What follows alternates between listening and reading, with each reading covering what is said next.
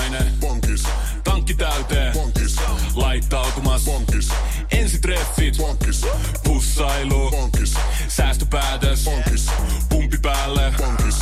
Arki pyörii. Pankis. S-pankis. Pankis. Hae sinäkin S-etukortti Visaa S-mobiilissa tai osoitteessa s pankki piste fi. Sillä maksat kaikkialla maailmassa ja turvallisesti verkossa. S-pankki. Enemmän kuin täyden palvelun pankki. Tämä on Radio Play -alkuperäissarja.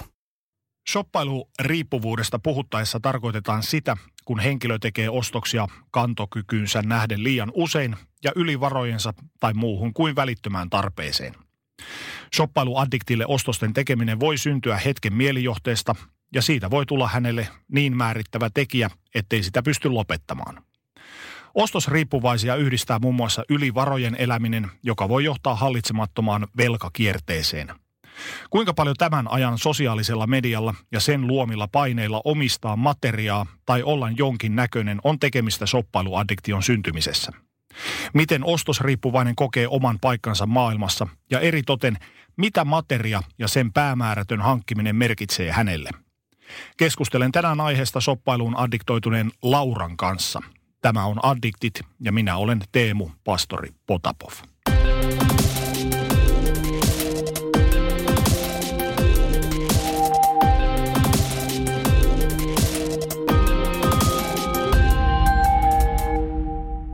Hei Laura, kiitos kun pääsit tulemaan.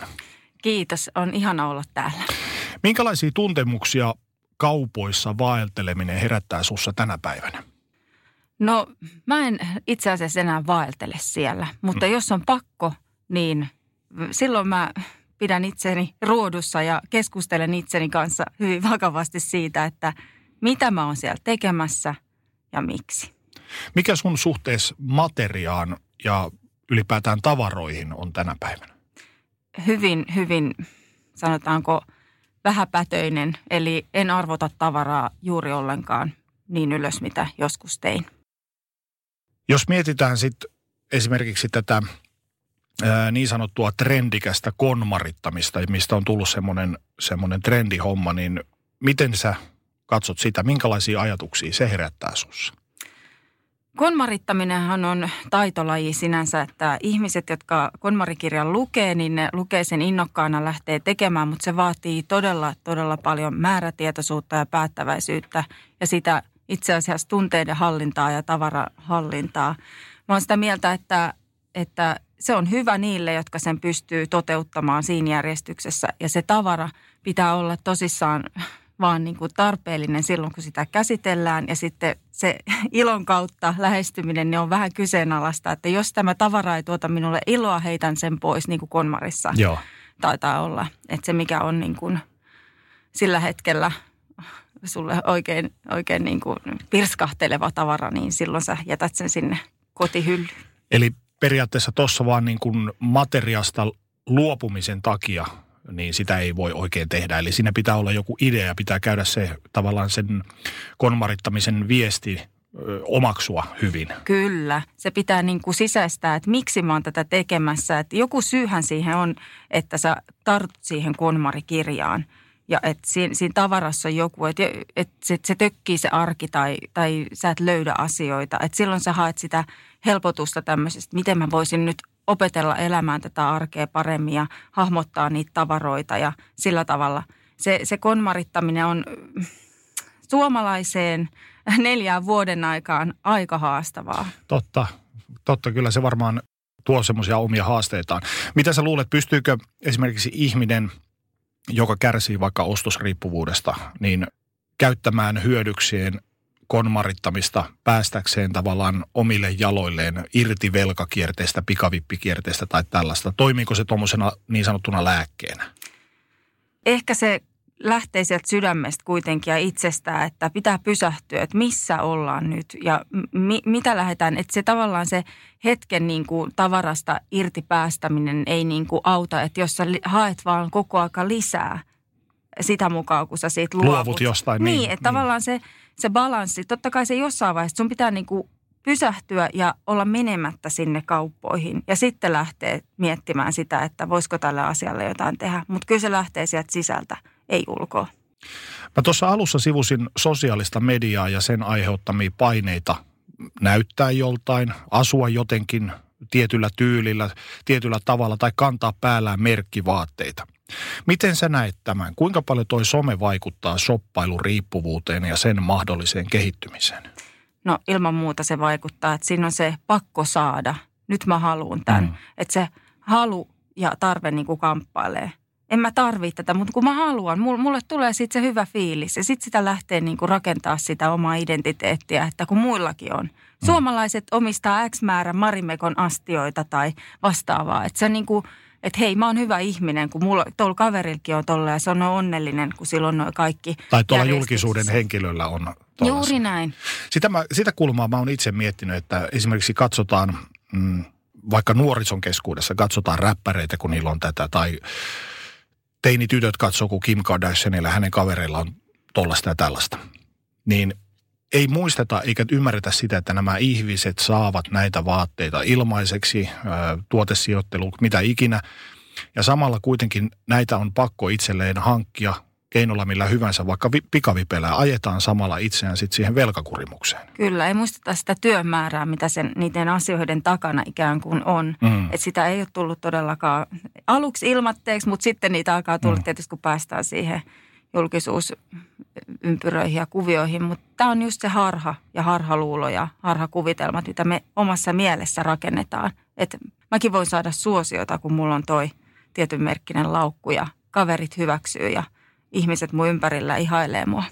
Niin, varmaan tämmöinen tietynlainen ryhmäpaine ja sen paine tulla hyväksytyksi ja just tuntemattomien toimesta, niin kuin tuntemattomien follaajien, seuraajien toimesta, että saadaan likejä, laikkeja ja näin poispäin, niin se on aika, aika varmasti yksi synnyttävä tekijä. Kyllä, se on myös vähän niin kuin synnyttää myös sitä ostoriippuvuutta, että sä, hei, nyt mä saan ehkä näitä tykkäyksiä, kun mä käyn hankkimassa ton, mm-hmm. ton laukun tai ton merkkivaatteen.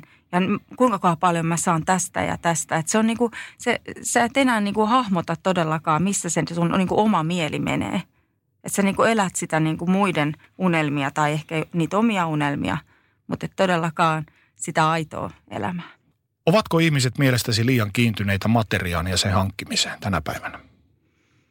Ei voi yleistää, mutta se, se voi olla, että meillä on tämä mahdollisuus ostaa. Meillä on mahdollisuus hankkia kirpputoreilta. Meillä on hirveän paljon niin kuin tämä kierrätys ja tämmöinen, niin kuin sanotaan, tämmöinen trendikäs kuluttaminen ikään kuin, että ostaa käytettynä ja vastuulliset ja tämmöiset vaatimukset niin kuin tulee ylhäältä päin, että hei, et älä osta uutta, vaan osta, osta vaan sieltä niin kuin käytettynä. Mutta se on kanssa vähän harhaanjohtavaa. Että se on se ruokkii sama myös. Niin, mm. se ostaminen on siellä kuitenkin taustalla. Niin, onko sun mielestä mitään väliä siitä, että ostaako halvalla vai ostaako kalliilla tavallaan niin kuin ostosriippuvaiselle? Että et varmasti yhtä lailla se halvalla ostaminen ruokkii myös sitä riippuvuutta. On, siis juuri näin, että se ei sillä rahalla ole sillä tavalla ja sen tavaran arvolla niin sanotusti välttämättä sitä niin kuin, se ei ole se fokus, vaan se nimenomaan, että mä saan tästä jotain tyydytystä, kun mä saan shoppailla ja käydä siellä ihailemassa. Mä teen hyviä löytöjä. Sehän on myös se, että mä teen, mä teen niin kuin halvalla. Mä ostan nyt vaikka kolme kappaletta ja mä sovitan himassa. Mm. Että se on, se on niin kuin, se on surullista, että tällaisia kuulutuksiakin vielä on ja lappuja ja lippuja pöydät täynnä tuolla sekä kirpputoreille että ihan mm. keskuksissa tuolla ostareilla. Eikö sun mielestä ole hieman paradoksista, että samalla kun sosiaaliseen mediaan päivitetään tämmöisiä inspiroivia tekstejä siitä, kuinka raha tai esimerkiksi ulkonäkö ei ratkaise, kuvissa ollaan sitten kuitenkin piuhalle hankitulla ulkomaanreissulla tai kääriydytty merkkituotteisiin? Kyllä se herättää vähän ristiriitaisia tunteita. Et mm. mulla aina tulee mieleen, että monta kuvaa tuohon ja monta, monta tuntia tuohon kuvaan on käytetty aikaa, kun sitä on. Ja monta tuhatta euroa. Ja monta, niin se rahan lisäksi tietysti. Mm. Ja se, että, että raha, raha ei merkitse. Sitten sit niinku tavallaan tuodaan niitä muita arvoja, mutta sitten se on just ristiriidassa sen kuvan kanssa. Niin se viesti ei oikein hahmotu ihan niin kuin sen pitäisi. Mitä se kertoo sun mielestä tästä ajasta? Tai meistä ihmisistä ylipäätään? Tavallaan se kertoo sitä, että me, me ei ehkä tunneta ja tiedetä, missä mennään. Me, meidät on ehkä harhaan johdettu sieltä, että kaikesta hyvästä pitää pitää kiinni. Ja nyt kun sitä on ja sitä saa halvalla ja helposti tätä hyvääkin ympärille ikään kuin somesta, niin mä en osaa oikein vastata tuohon. No ollaanko me niin laumasieluja, että me haetaan ja etsitään täysin meille tuntemattomien hyväksyntää vaikka maalaamalla itsemme taloudellisesti nurkkaan? Mä voisin vastata lyhyesti, että kyllä. Tavallaan se ohjaa sua hirveästi, minkälainen ympäristö sulla on, niin kuin, missä sä saat vaikuttaa tai olla tai, tai toiset ihmiset vaikuttaa suhun. Että sut voidaan niin kuin, tavallaan puhua myös ympäri siihen sellaiseen käyttäytymiseen. Shoppailuaddiktina, ö, entisenä sellaisena ja sittemmin heidän kanssaan töitä tehneenä. Onko suhtautuminen ostosriippuvuuteen tarpeeksi vakavaa? Osataanko me suhtautua siihen, kuten esimerkiksi muihin riippuvuuksiin, vaikka peliriippuvuuteen tai alkoholismiin, vai onko toi suhtautuminen semmoista yliolkasta? No se on vähän, että sitä ei osata oikein hahmottaa, että onko se niin kuin, että kysytään, että onko se nyt niin kuin sitten addikti, addiktio tähän shoppailuun, jos mä hankin niin kuin tarpeeseen ja nyt mä tarviin näitä asioita, mutta onko mä nyt shoppailija, kun mä ostinkin näin paljon, että sitä mm. ei niin kuin oikeasti osata hahmottaa, että silloin mä sanon, että Että jos se tavara hankitaan semmoisesta niin kuin mielihyvän tarpeesta tai sille, että sitten se tavara vaan jää sinne niin kuin koskematta, että se on, se on vaan johonkin pieneen hetkeen saatu se tyydytys ja, ja sitä tehdään niin kuin runsaasti, niin silloin se on se niin kuin addiktion synty niin kuin hyvin näkyvillä siinä. Että se rajanveto on tosi haastavaa. Joo, se on erittäin haastavaa ja mä oon tosiaan nyt, nyt saanut tehdä tätä ammattijärjestään työtä asiakkaiden kanssa, joilla on näitä nyssyköitä ja pussukoita monen monen vuoden takaa siellä kaapeissa. Mm. Ja hintalaput edelleen roikkuu. roikkuu. Joo. Ja se, että sitä ei niin kuin omaa, niin kuin tavallaan sitä hallintaa, se hallinnan menetys on jo tapahtunut kauan aikaa sitten, että sitä ollaan niin kuin välinpitämättömänä. Jos sitä tilaa on, minne sitä tavaraa voidaan ikään kuin hamstrata ja se ei niin kuin näy ulospäin, niin sitä, se, se niin kuin jatkuu ja jatkuu ja jatkuu ennen kuin tulee se seinä vastaan. Ja silloin se herätyskello soi. Missä sun mielestä pitäisi tapahtua asenneilmastonmuutos, että shoppailuaddiktion suhtautuminen muuttuisi? Että se otettaisiin vakavasti? No niin kauan, kun me tässä niin kuin pyöritään niin, että me ei, me ei suhtauduta ikään kuin sen tavaran aiheuttamiin ongelmiin vakavasti. Eli se tavara voi oikeasti ilmentää ihmiselle niin kuin, ö, mielenterveydellisiä häiriöitä ja tämmöisiä niin kuin masennusta. Ja mitä kaikkea siellä kotona voikaan tapahtua, kun se ei ole niin kuin viihtyisä paikka. Eli kun silloin, silloin se tavara on joku niin kuin tunteiden jatke. Korvike. Korvike. Mm. Niin ky- kyllä niin kuin silloin me ei tietysti nähdä sinne toistemme koteihin, kun meillä on se ulkokultainen some mm. tai nämä tämmöiset niin kuin kuvat sisustuslehdissä, mitkä viestii sitten ihan jotain muuta, mikä on normaalia ja mikä ei. No tästä päästään hyvällä aasisillalla siihen, että tätä haastattelua varten yritin tavoittaa useampia ihmisiä paikalle, missä istut.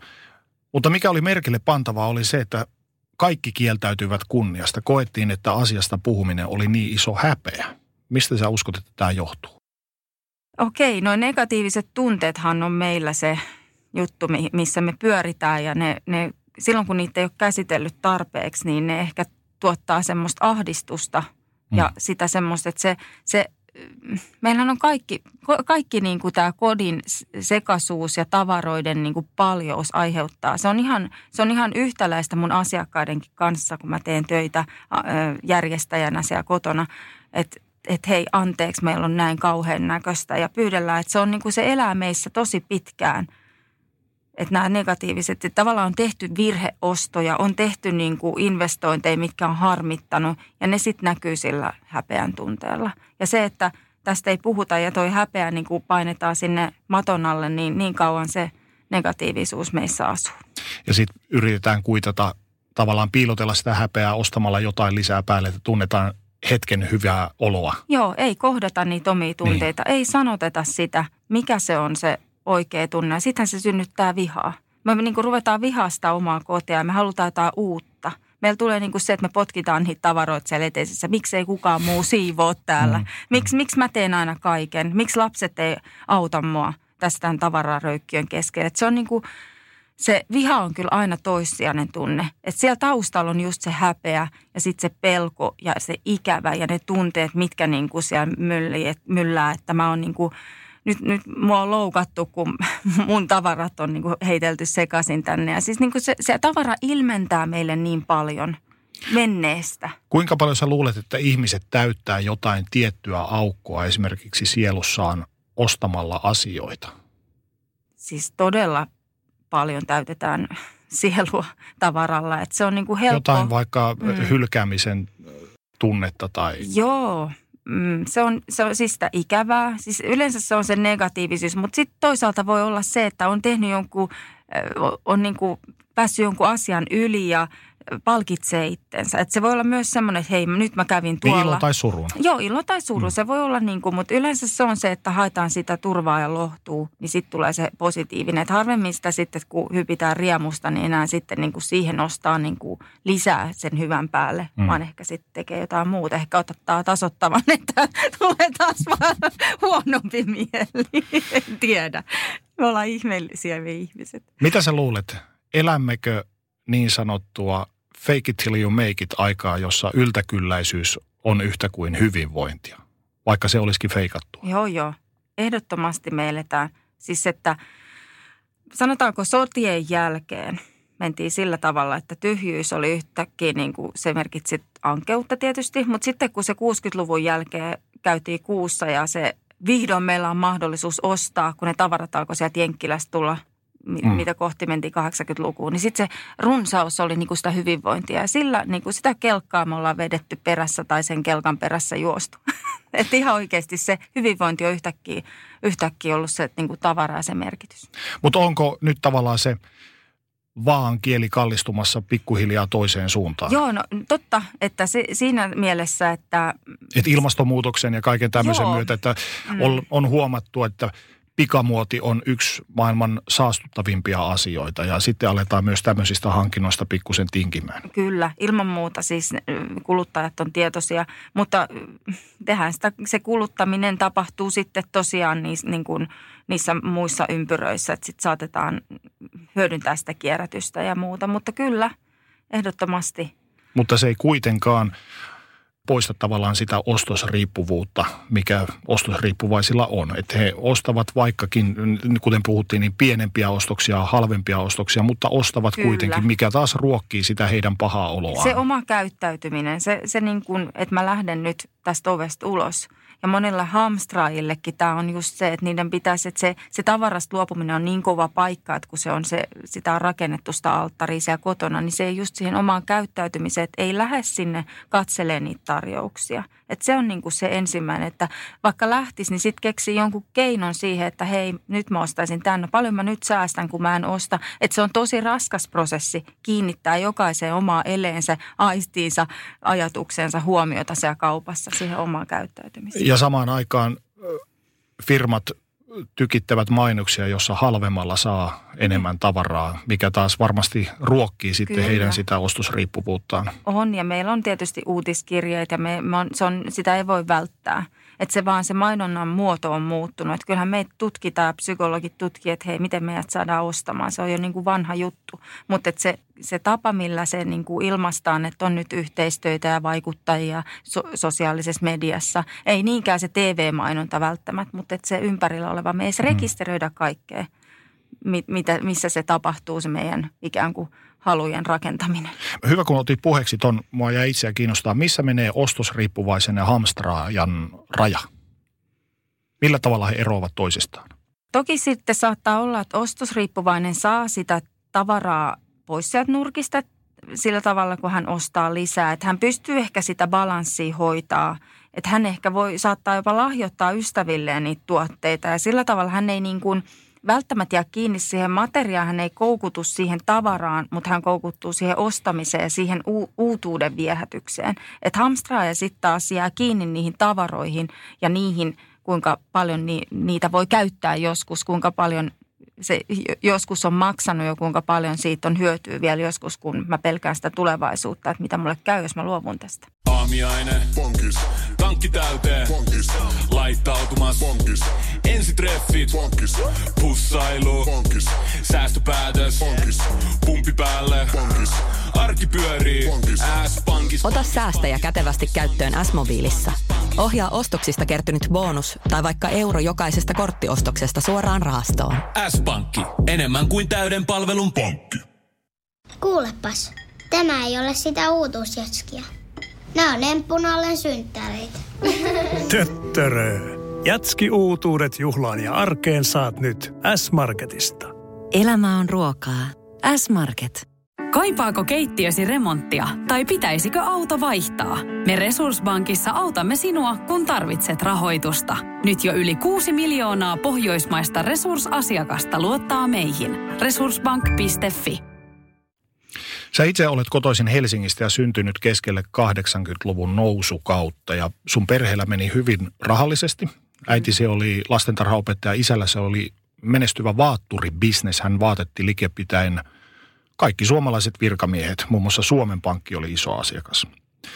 Kuinka toi toimeentulonne näkyi ulospäin muille? No se oli aika jännä juttu, että muahan kuvattiin heti laitokselta lähtien ja vaija tykkäsi kamera olalla kulkea siinä mun rinnalla, että se oli Laura makaa, Laura istuu, Laura pötköttelee siellä sun täällä. Niin se näkyy niin kuin sillä tavalla, että mä oon syntynyt siihen videomaailmaan ja kulttuuriin. Että Broidit kertoi, mulla on kymmenen yksitoista vuotta vanhat veljet, niin vanhemmat veljet, niin tota, kaverit tuli niin kuin meille tsiigaamaan videoita ja mm. kipparikalle, että hei, vähän niin kuin T V tuli viidenkymmenluvun vaiht- kuudenkymmenluvun vaihteessa, niin meillä oltiin sitten kuulemma katsoa näitä. Että se, se niin kuin, sillä tavalla mä uskon, että se on, me ollaan oltu vähän siinä niin kuin ajan hermolla ja vähän ehkä edelläkin. Ensimmäisessä aallossa. Kyllä, joo, että vaija piti kyllä huolen siitä. Ja meillä oli aina siistit vaatteet. Meillä oli niin kuin todella huoliteltu hiustyylit ja kaikki meidän äiti letitti. Ja me oltiin niin kuin, se, se myös se ulkoinen kauneus tavallaan oli hyvin vahvana siinä just tämä vaatetuspuoli ja muuta. Että et piti näyttää muillekin, että meillä menee hyvin. Kyllä, näin mä sen tulkitsen. Meillä on aina sävysävyyn kaikki. Kuten todettua, Suomessa elettiin lapsuutesi aikoina nousukautta. Pörssi kävi kuumana. Itse asiassa koko Suomella näytti olevan rahaa, nimenomaan näytti olevan rahaa. Lopputulossa sitten jokainen varmaan muistaa. Teilläkin oli kotona kaikki nuo oman aikansa hienot pelit ja rensselit, joita ei välttämättä muita ollut. Niin miten tämä hyvä toimeentulonne avautui sulle itsellesi silloin, kun sä olit pienempi?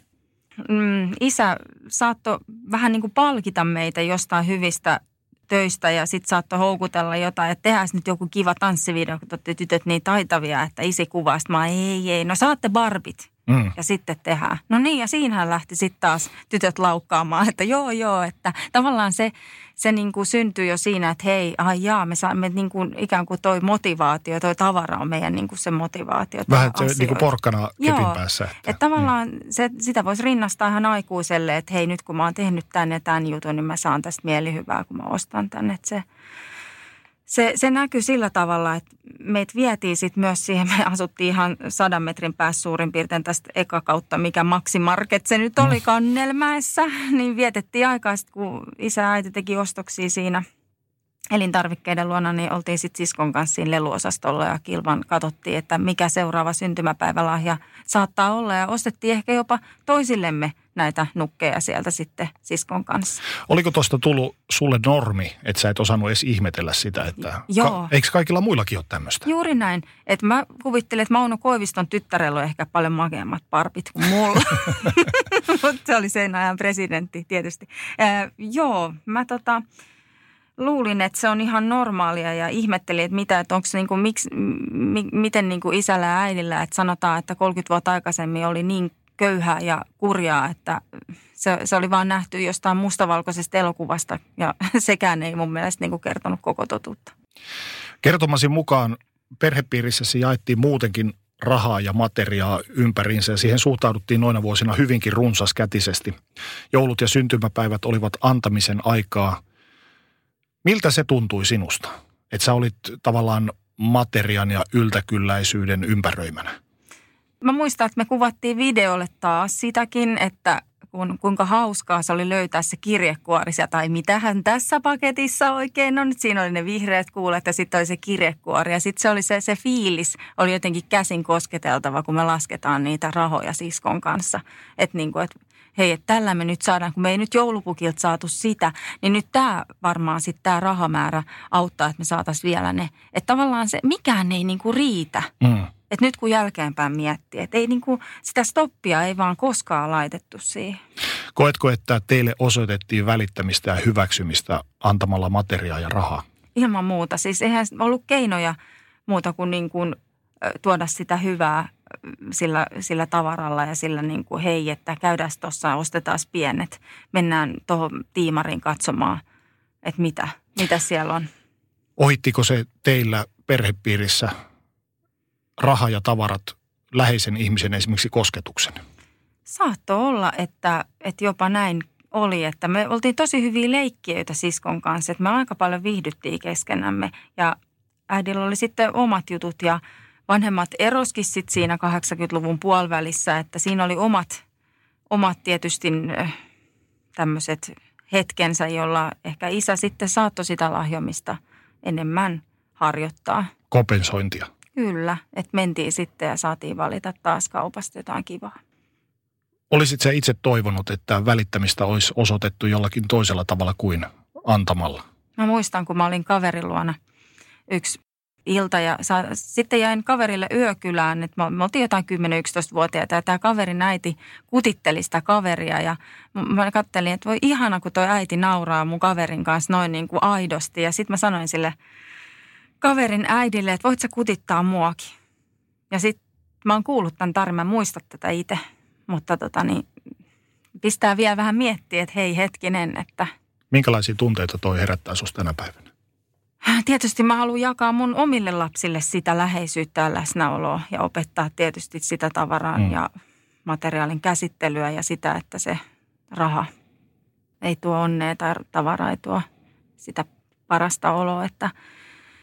Kyllä se herkistää sillä tavalla, että eihän sitä pikkutyttönä oikein niin kuin tiedä elämästä, ennen kuin sitten murrosikäisenä alkaa niin kuin kaivata semmoista, niin kuin, että hei, että kun näkee niitä videoita, mitä kuvatte, että ai siellä oltiin sylkyssä ja ai siellä oli tämmöistä ja tämmöistä. Että tavallaan se herää sitten, että hei, nyt, missäs ne on nyt ne mun vanhemmat tai mm. missäs mä nyt menen. Että mä haluan takaisin tuohon toin alle kädessä istumaan tuohon sohvalle mun läheisten kanssa. Ehkä tämmöisiä kipukohtia mulla on ollut siellä murrosiässä. Mutta jos mietitään sitä, että sua on kuvattu videolle ja kun oot vauvana ja tuossa istut nalle kädessä, niin onko siinä sun mielestä niissä videoissa lämpöä ja rakkautta vai onko se vaan kuvattu sen takia, että on voitu kuvata, koska on vehkeet?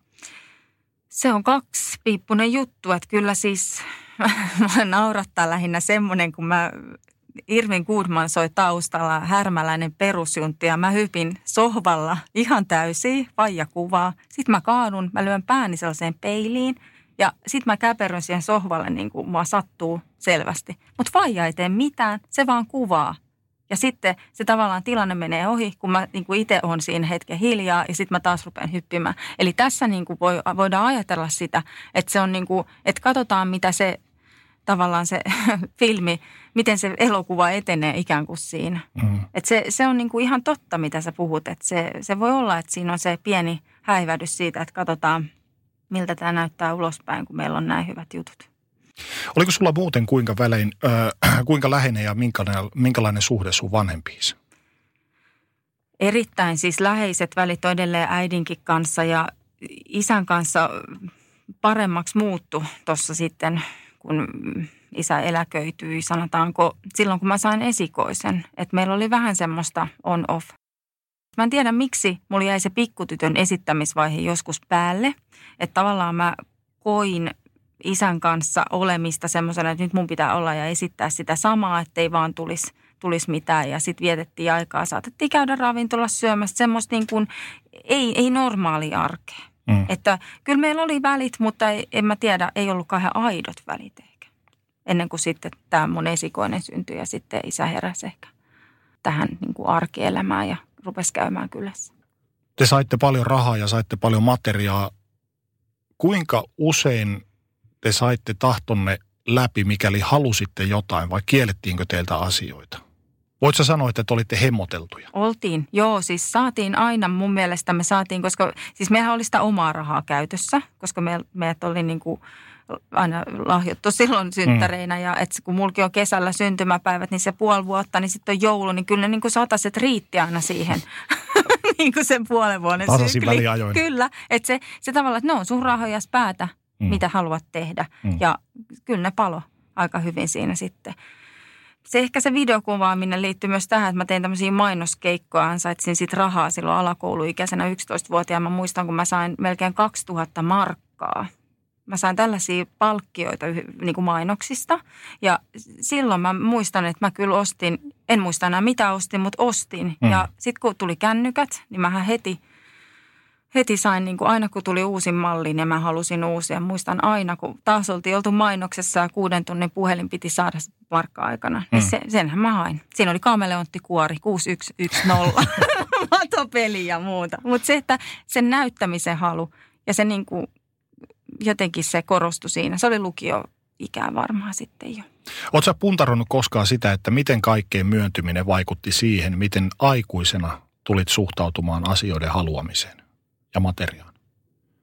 Joo, siis ei mulla ollut mitään niin kuin ymmärrystä siitä, että mitä siitä voi seurata ja miten, mikä se niin kuin, mulla ei ole niin kuin hahmotuskykyä. Että mä ajattelin, että no tää on tämmöistä tää elämä, että ostetaan kun on rahaa ja mm. vaikka ei oiskaan. Että tota, kyllä mulla meni se pankkikorttikin joskus. Ei mulla tota, luottokorttia mä en ole koskaan sillä tavalla vinguttanut vinguttamalla. Että kun sanotaan, että mä oon sillä tavalla pankkikortin jouduin katkaisemaan kerran. Että sit meni Visa Elektronin puolelle. Sekin oli todella noloa.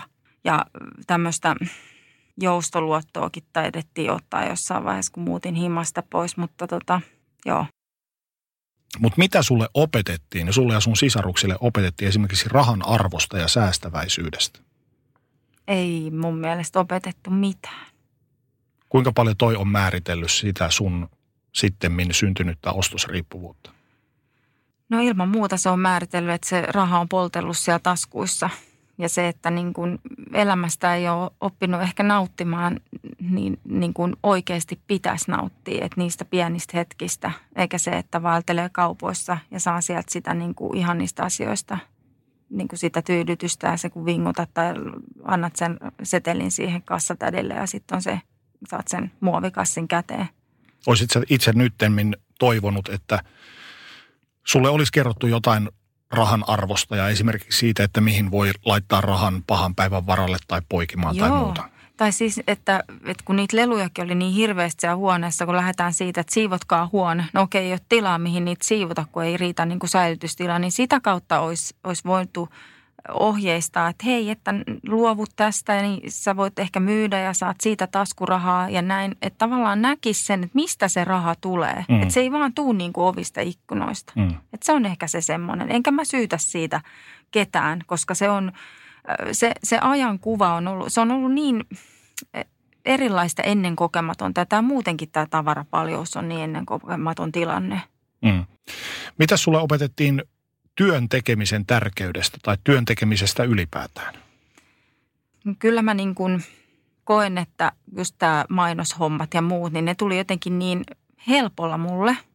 Mä olin tämmöisissä ohjelma-avustajissa mukana, että mä, mä tienasin sieltä sitä taskurahaa ja niitä, niitä satasia ja tonneja. Jotenkin tuntui, että se oli, niinku, se oli, se oli vähän niin kuin harhaa, että toiset meni kesätöihin viisitoistavuotiaana. Mä sanoin, no ei, mä menen tuohon oopperalle töihin kolmeksi viikkoa, näyttelee jotain statistia mm. siellä taustalla, niin mulle tulee ne rahat tilille. Että mulla on semmoinen ihmeellinen sauma ollut siinä, että ei, ei ole tarvittu, tarvinnut niin kuin mennä torille myymään perunoita. Mm. Että sekin on ollut varmaan yksi tekijä, mikä siellä on sitten. Niin voiko sanoa, että sä oot päässyt helpolla tuossa kohtaa? Kyllä, varmastikin. Joo. Puhuttiinko sulle kotona koskaan niin sanotusti tuhlaamisesta? Tunnettiinko teillä tämmöistä käsitettä ollenkaan? Ei, ei, ei voitu sanoa, että ei, ei sanottu, että älä tuhlaa nyt. Että jotenkin se oli niin kuin... Että se on niin kuin se hyvinvointi ja se just niin kuin se rakkauden osoitus ehkä just, että no niin nyt sillä on hyvä fiilis sen lapsella, niin ehkä se saakin tuhlata tohon tai näin. Kun sä sait lapsena lahjoja tai rahaa, niin minkälaisia tunteita se saaminen herätti sinussa? Se oli aivan ihanaa. Senkin mä muistan, niin kuin jotenkin mä muistan sen, mutta tietysti siitäkin on varmaan videoita, kun mä lasken niitä. Mä soitan ensin kannelta, esi- esittäydyn siinä synttäri niin kuin ikään kuin sukulaisille ja sitten mä lasken niitä rahoja ihan sukulaisten edessä niin kuin täysillä, että paljon mä oon nyt saanut. Ja sitten menee hetki, saman iltana käydään vielä siellä marketissa ja sitten mulla on se meikkipää siinä. Mm. mun edessä. Että kyllähän se oli, niinku aivan, se oli niinku niin onnellista, että et ei mikään voi olla ihanampaa kuin nyt tämä hetki, että mulla on tämä. Kun me seuraava hetki tulee taas. Niin. kunnes se meikkipää on siellä niin kuin takkusena, kun mä oon vienyt se jonnekin kylpyyn ja mua ärsyttää se, kuinka niin kuin ruma siitä on tullut. Ja sitten tavallaan se, että nyt vaan pakko saada joku uusi tilalle, että, että toikin tuossa. Että se tavallaan kyllä sen lapsena huomasi, että niin kuin se hohto hävisi aika nopeasti. Niin, just mua kiinnostaa tosi paljon, että kuinka kauan se saamisen ilo ja tavarasta ja materiasta nauttimisen ilo kestää, jos sitä tosiaan tulee ovista ja ikkunoista oikealta ja vasemmalta. Joo, se dopamiini erittyminenhän alkaa heti siinä, niin kuin se mielihyvän tunne syntyy. Että se, on, se voi olla just se, kun sä saat sen jonkun lahjapaketin tai sä saat sen kauppakassin sieltä myyjä nostaa tiskin yli. Tai sitten siinä kohtaa, kun sä ojennat niitä rahoja. Että sitä on vaikea määritellä, milloin se korkein niin kuin ikään kuin se hyvän olon tunne ja tavallaan se hormoni erittyy ja sitten se laskee aika nopeasti. Se voi olla ihan sen saman päivän aikanakin, kun se tavaran merkitys on jo ja se ostohuuma niin kuin kuolee. Miten sun kohdalla, oliko se pitkäikäistä vai lopahtiko kiinnostus leluihin nopeasti? Lelut jäi sitten sinne sekamelskaan ja mä olin myös silloin lapsena kova järjestää, mutta eihän mulla ollut keinoja. Niin kuin, mä koitin niin kuin hallita sitä paljoutta, mutta ei, en, en onnistunut siinä. Että et selvästi niinku sellaisia jotain pieniä merkkejä siitä, että nyt ei, ei ole ihan kaikki hyvin, mutta tota, kuitenkaan en ymmärtänyt, mistä on kysymys. Koetko sinä, että toi teidän perheen taloudellinen hyvinvointi ja ympäri olevalla, ympärillä oleva materia olisi määritellyt sua tai perhettänne jollain tavalla suhteessa muihin ihmisiin, muihin perheisiin, jotka asuu teidän lähellä? Mä en tiedä, onko kateutta sitten ollut.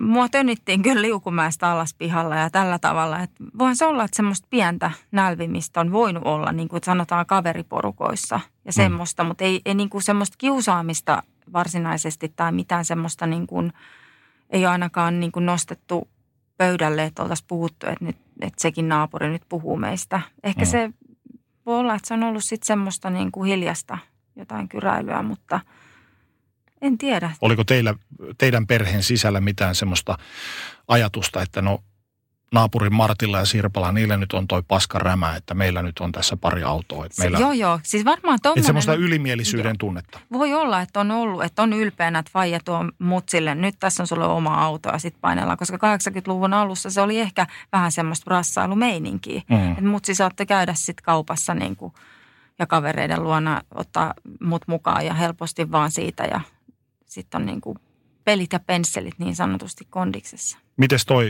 että sulla oli kaikenlaista materiaa, niin miten, se, miten sä peilasit itseäsi esimerkiksi ikätovereihin? Kuinka sä suhtauduit heihin, jolla oli vähemmän ja halvempaa? No itse asiassa niillä oli paljon siistimmät kodit ja huoneet. Niillä on niin kuin tavarat pysyi jotenkin, että et se oli ehkä semmoinen, että heillä oli sitten, sanotaanko, että se vähempi oli enemmän jo silloin. Mm. Että se, se näkyi se ihana joku asia sieltä erottu paremmin kuin se, että mulla oli hirveästi kaikkea ja siskon kanssa yhteinen huone siihen aikaan vielä kahdeksankymmentäluvun puolesvälissä, niin ehkä se oli se, että mä, mä olin hirveästi kanssa sit viihdyin muualla, niin kuin tavallaan halusin mennä kavereille kylään, että se kotona oleminen ja se tavarapalous ahdisti ehkä. Että mä en voinut sit pyytääkään ketään meille, kun se huone oli niin törkeän näköinen. Mm. Kun siellä on sikin sokin sitten asia. Kuinka paljon siihen vaikutti se, että sä et välttämättä edes halunnut näyttää kellekään ulospäin, mitä teillä on kaikkea kotona, ettei olisi esimerkiksi kateutta syntynyt? No siihen mä en ole, ehkä siinä vaiheessa ei osannut noin ajatella, että mä olisin toki varmaan halunnut, mutta meillä oli selvästi semmoinen vähän niin kuin porttikieltomeininki, että joo, tänne ei tule ketään ylimääräisiä, että se voi olla monista asioista kiinni, mutta myös ehkä myös se häpeä taas sieltä, että jos se meidän huone on ollut semmoinen epäsiisti ikään kuin ulospäin, vaikka siellä on lasten leikit, niin se, se jotenkin on ollut sitten merkityksellinen siipa, että ei voi päästä ketään, kun se ulkokultainen pitäisi näkyä, että kaikki on niin kuin tip-top, koska meillä oli letit päässä ja hienot mekot ja näin. Tuommoista tilanteen hallintaa. Tilanteen hallinta. Kun sä tulit teini-ikään, miten asioiden ostelu ja tavaroiden hankkiminen näkyi? Tuliko, kun esimerkiksi nuorelle Lauralle tuli enemmän omaa tahtoa ja halua, vaikuttiko siihen myös tämmöinen ystäväpiirin ryhmäpaine? Joo, siis sehän oli ihan vitsi, että joka viikko me saatiin ne sataset ja lähdettiin McDonald'siin ekaksi kaksikymmentäviisi markkaa joku ateria. Se oli se, että ensin sinne ja sitten shoppailtiin se loppuraha. Ihan kaikkea turhaa. Et se oli semmoista, niin kuin, me lähdettiin, niin kuin, oli paiste tai myrsky, niin se oli se Joo. keskusta, minne mentiin.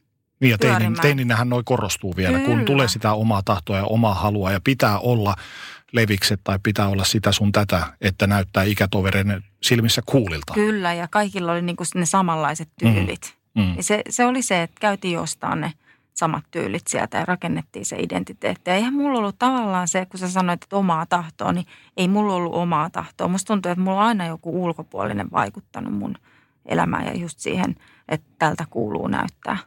Jotta tulen hyväksytyksi. Joo, tai olen onnellinen. Lainatarjous. Bonkis.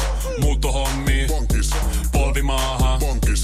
Polttereissa. Bonkis. Leitsikaut. Bonkis. Autokaupoil. Bonkis. Hääyö. Bonkis. Kaikki uusiks. Bonkis. S-pankki. Hae S-lainaa yksin tai yhdessä. Laske sopiva laina ja hae vaikka heti S-mobiilissa tai osoitteessa s pankki piste fi. S-pankki. Enemmän kuin täyden palvelun pankki. Kuulepas. Tämä ei ole sitä uutuusjatskia. Nämä on emppunallen synttäreitä. Töttörö. Jatski-uutuudet juhlaan ja arkeen saat nyt S-Marketista. Elämä on ruokaa. S-Market. Tiedäthän sen tunteen, kun luottokorttimaksuja, osamaksueriä ja pieniä lainoja on kerääntynyt eri paikoista. Kysy tarjousta lainojen yhdistämiseksi Resurs Bankista. Yksi laina on helpompi hallita ja taloutesi pysyy paremmin tasapainossa. Yhdistä lainasi ja nauti talouden tasapainosta. resurs bank piste fi. Paljon sä käytit rahaa tuolloin teinivuosina itseesi? Osaatko yhtään arvioida? Sanotaan vaikka kuukausitasolla.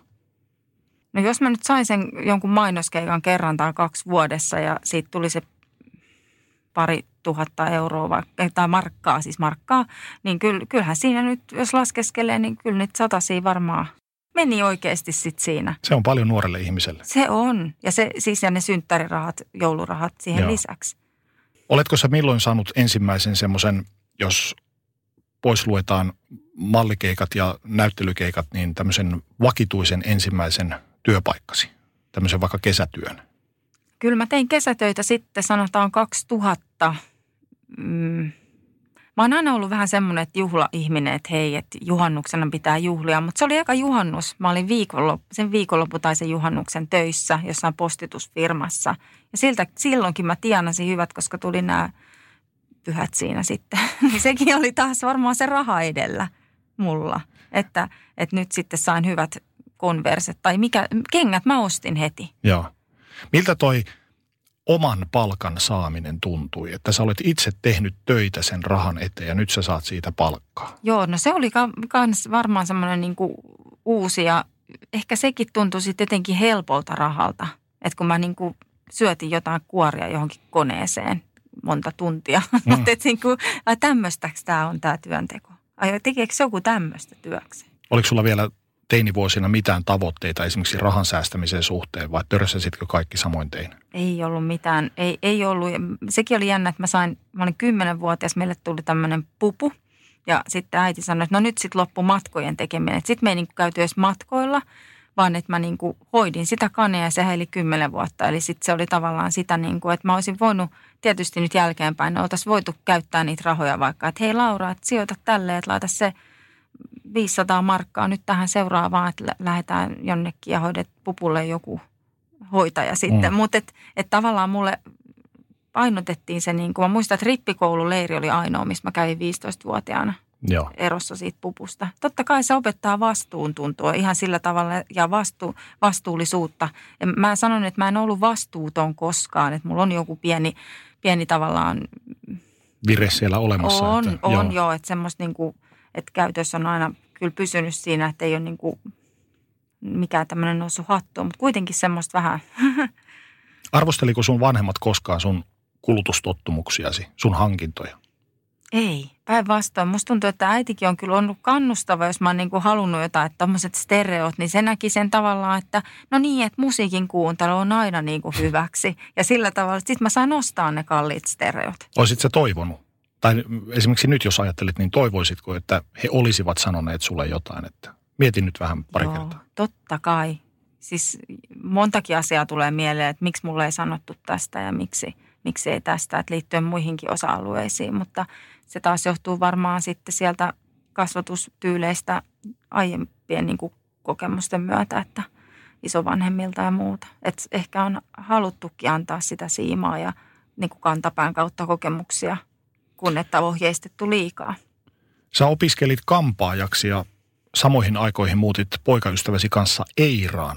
Sä olet kertonut, että Eiraan muuttaminen oli kannelmäkeläiselle tytölle iso juttu. Siis sehän oli ihan, miksi? Se oli niin loistava, että baarista vaan pizza kainalossa ja kävelle viisi minuuttia himaa.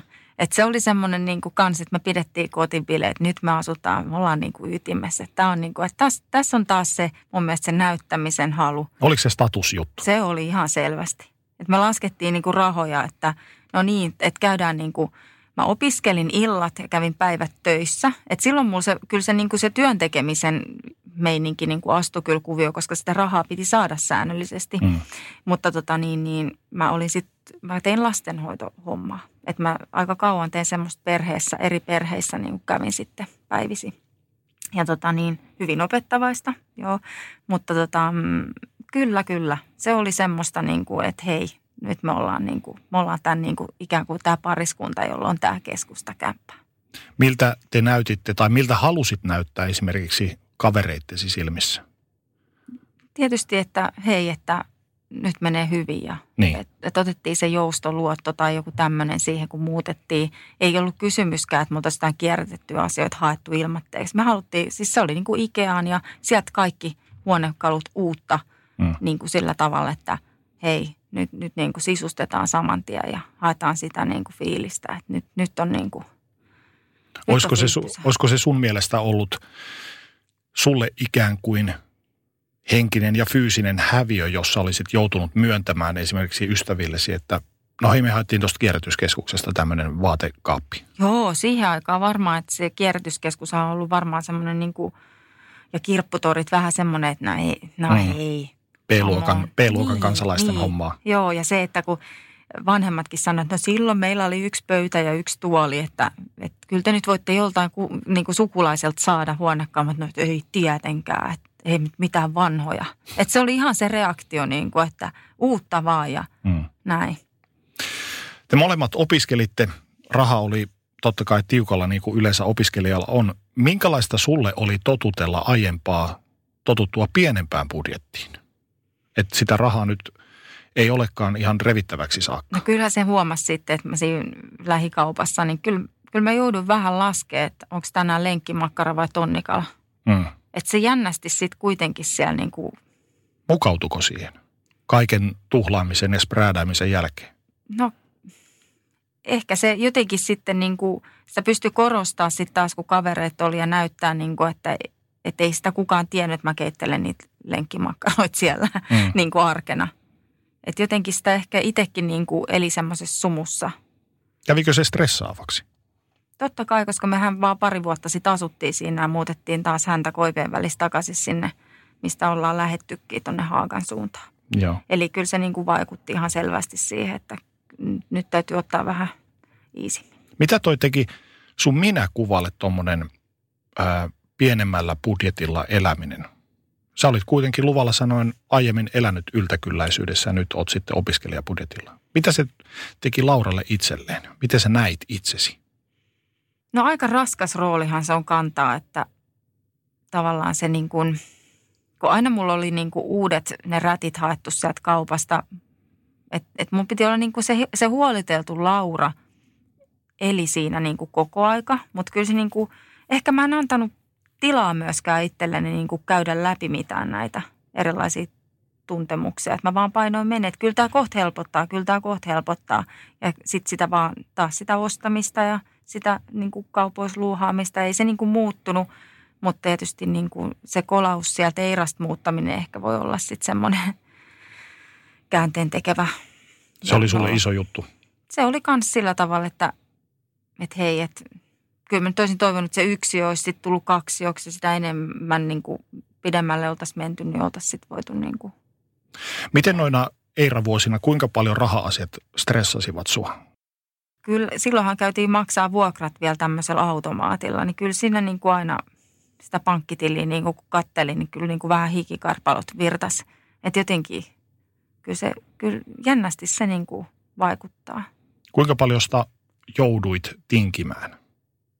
Mä joudun tinkimään. Ei mulla ollut aikaa. Ei mulla ollut mihinkään aikaa, kun mä kävin siis töissä ö, aamusta, aamusta iltaan. Ja mm. viikonloppunakin oli sitten vielä ekstra duuni. Käytiin siivoa jotain toimistoa siinä vieressä. Kyllähän mä niinku, se oli niinku tosi harhaanjohtavaa se meidän elämä. Nyt jälkeenpäin, kun ajattelee, että eihän, eihän me nautittu siitä, että oltaisiin kävelty siellä käsikädessä siinä ympäristössä, kun molemmat niin kuin sanoi hei ja moi ja sitten nukuttiin. Piti kulissia yhdessä. Vaan pystyssä joo, kaksin käsin. Kyllä. Mm. Joo. Mitä toi teki sun ostohimollesi, toi aika? No se ehkä meni, silloin taas sitten meni baariin niitä rahoja ja mä tarjosin aika paljon sitten niinku kavereille siellä tämmöisiä viinoja, mitä nyt oli rinkkejä. Mm. Että se ehkä näkyi sitten siinä, että ei jää nyt vähäksi aikaa, että ostetaan, ostetaan pari prikaa vielä. Ja joo. Niinku se, mä muistan sen, että se oli niinku sitä. Että tavallaan se on ihan sama, mitä ostaa, kunhan vaan ostaa ja näyttää ulospäin, että joo, täältä joo. pesee ja linkoaa. Kyllä, ja sitten on se hirveä morkkis jälkeenpäin. Valmistut ja pääsit töihin Helsingin keskustassa sijaitsevaan salonkiin. Niin mitä tämä vakkarin duunipaikan löytäminen merkitsi sulle? Kyllähän se merkitsi tosi paljon, kun siellä oli tämmöisiä virkamiehiä korkeissa asemissa ja minä sitten koulun penkiltä suoraan kampaamaan. Että tavallaan musta oli tietysti ehkä nähty se, että mä kykenen mm. ja musta on siihen, mutta se, että se jännitysmomentti ja se, että riitänkö minä.